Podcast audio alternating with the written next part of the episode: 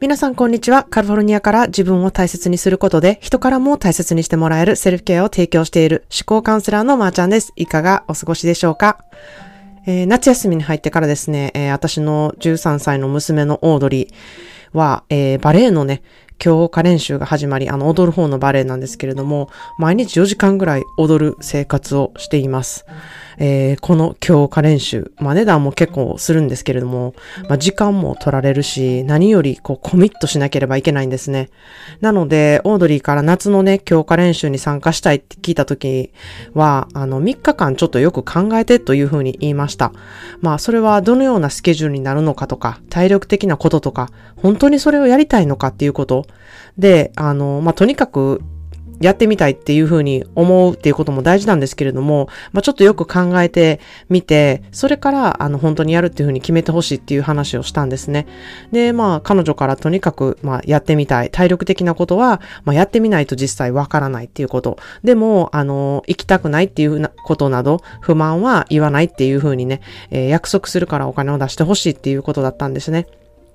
で、まあ、その理由が本当に、うん、心から、あの言っていることだなっていう正直なことだなっていうふうにあの、思ったのと、本当にしたいことなんだなっていうふうに分かったので、まあ、同意することにしたんですね。で、まあ、お金をね、出すっていうことが、まあ、親のすること、親の、あの、責任だっていうか、まあ、親の義務っていうふうにね、思っている方がいるとは思うんですけれども、なんかそのお金の重みをきちんと理解させることも、あの、お金を払うときにね、あの、すべきことじゃないかなっていうふうに、あの、私は思っているんですね。で、まあ、しかし、あの、私のお友達は結構さらっと何のお金の重みの話もせずに、こう、子供にパッとお金を出すっていうことをしていてですね、まあなんか確かにそういうのも、あの、かっこいいなっていう、あの、私がこう、あれこれぶつくさ言っていることっていいのかなっていうふうにね、あの、考えたこともあったんですけれども、まあ、やはり私はちょっとさらっと出せるようなかっこいい感じが自分でしっくり言ってないので、まあ、これが私のやり方で、まあ、それでね、あの、私自身が満足いっているのであれば、うん、そういうやり方でいいんじゃないかなっていうふうにね、自分で納得しているんですね。で、まあなんかそんな感じでお金を出すっていうことに対しても、えー、その人のやり方っていうのが、あの、出るなっていうふうに思っています。まあ、どれ、どちらがいい悪いっていうのはなしで、自分が、あの、どういうふうにしてたら一番居心地がいいか、その、さらっと出すっていうことに、あの、抵抗がない場合は全然いいと思うんですよね。えー、で、まあそんな感じでちょっと自分のお金の出し方みたいなとこにもちょっと癖があるなっていうふうに あの、思った今日この頃です。まあそんなで今日は、あの、毒舌 Thursday で、えー、毎日不満ばっかり言っている人、毎日文句言ってる人、あの、毎日ね、あもうあの人のせいで自分こうやったわとか、あの自分がああやったから、あの、こんなんなったわっていうふうにね、あの、理由、理由づけたりとかして結構惨めな毎日を送っている人へ、まあどうしたらそういうことから逃れることができるかっていうことをね、あの、お話ししたいなっていうふうに思います。こういうね、文句ばっかり言っている人、私はその人を名付けて、毎日文句タレさんって呼んでるんですね。で、なんかこう、その毎日文句タレさんがですね、あの、こう、曲型的に、あの、やってないことっていうのがあるんですね。それは、まあ、感謝することなんですね。で、まあ、あるところに目が行ってなくって、あることに感謝するっていうことをしていないんですね。と言っても、これを聞いているね、あの、皆さんの中でも毎日、毎日文句タレさんがいると思うんですけれども、あの、分かってるよ。感謝することが大事なのはね、頭で、あの、めっちゃ分かってるんやけど、で、その上感謝もしてるけど、不満もついてくるねんっていう、なんとかやけどっていう言葉がめっちゃつく人ですね。まあそういう人、めっちゃ言い張る人いるかもしれません。で、それって私に言わしたら、いや、ほんまに感謝してないっていうことなんですよね。まあ、頭では感謝しないとっていうふうに思ってても、心でちゃんと感謝してない状態なんですね。で、それはまあどういうことかと言いますとですね、まあ、英語で the glass is half full っていう言葉があるんですね。これはコップに半分も水が入っているっていう表現です。しかしこれはえー、the glass is half empty っていうコップには半分しか水が入っていないっていう言い方もできるんですね。これどちらも同じ状態を表してるんですよ。コップに、まあ、水が半分入っている状態っていうのが、まあ、リアルなところですよね。で、それを、こう、ある人はもう半分も水入ってるっていう風に喜ぶ人か、もう一人は、う半分しかないわっていう人、その二つの、あの、受け取り方っていうのができると思うんですね。で、毎日文句タレさんは、もう完全に後者の、うわ、コップに水半分しかないやんっていうね、文句言う人なんですよ。あの、水がね、半分もあるところに目がいっていないんですね。半分しかないっていう、あの、考え方、見方をするっていう思考ですね。で、まあ残念なことにですね、この毎日文句タレさんは、それが全部なくなってから、うわ、半分もあったのにあの時、みたいな風にやっと気づけるんですね。で、この半分のうちに半分あるっていうふうに気づける思考にすることがセルフケアなんですよ。セルフケアで the glass is half full っていうコップには半分も水が入ってるっていう思考になるんですね。で、これはどういうふうにしたらそういう思考になるかっていうのはですね、日々あることに目を向けるっていうことで文句が確実に減るんですよね。で、まあ私のやっているセルフケアワークでは、まあ毎日ね、美味しいと思ったこととか、今日嬉しいと思ったこととか、感動したこととかをね、リストにしてこう送ってもらっているんですね。で、時にはね、あの、毎日これヘルス、あの、セルフケアワークやってるんですけど、これ、このリストって何になるんですか？みたいな 質問をいただくんですね。で、あの、本当に、あ、まあ、それは、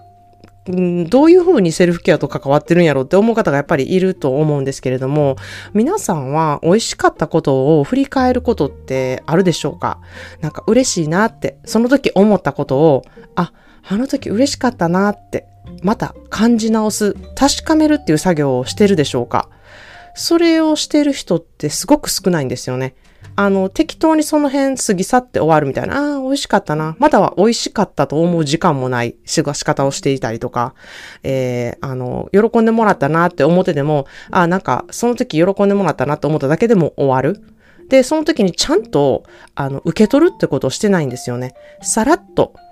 流して、その時に感じた感情を受け取らずに適当にしているっていうことなんですね。で、その時にきちんと心で理解して嬉しいなとか、あ、美味しかったなって思ったなって、そういう受け取るっていうことができたらですね、その気持ちっていうのはつまりコップの水なんで溜まっていくんですね。で、そういうふうに、あの、ちゃんと溜まる、溜めるっていうことをしていないとですね、適当にこう流していると、その水っていうのは溜まらないんですね。で、嫌なことばっかり思い出して、嫌なことばっかり心に溜める思考になって、それが、まあ、過去と結びつけてとか、自分はこうなんだっていうふうにね、あの、理由付けをしたりとかして、そういうふうに繰り返す思考になっていくんですね。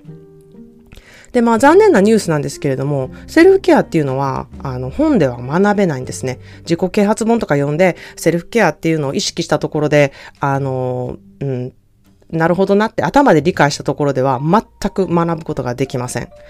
で、どういうふうにして学んでいくかっていうことができるっていうのは、もう行動することのみなんですね。初めて行動することで身についていきます。で、そこで行動することでまず実感するんですね。で、実感してこそがセルフケア。これがセルフケアかっていうふうにね、肌で感じることができてから、あの、セルフケアの効果っていうのが現れてくるんですね。はい。ということで今日の一言イングリッシュです。An empty lantern provides no light. Self-care is the fuel that allows your light to shine brightly. オイルの入っていないランタンは光を灯せません。セルケアはあなたが光らせる元となるオイルなのです。っていう言葉ですね。An empty lantern provides no light. Self-care is a fuel that allows your light to shine brightly.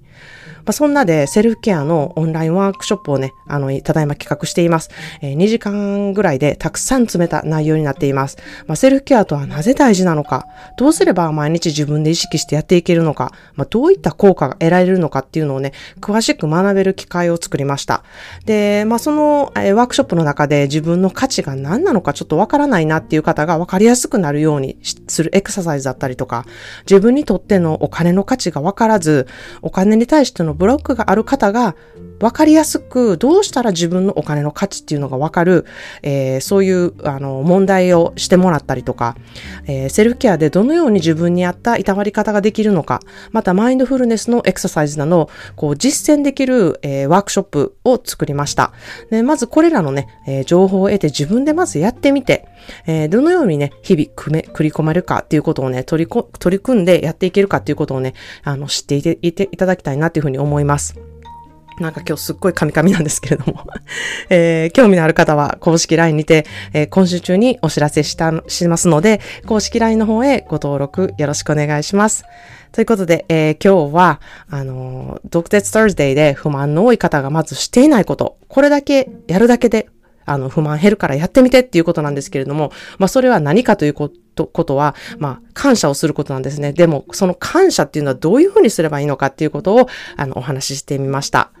はい。ということで、えー、皆さんも、えー、いろいろいてよして素敵な一日をお過ごしください。Thank you so much for listening to today's podcast. Please subscribe and share. Well, I will see you in the next episode. Have a wonderful self-care day. Cheers!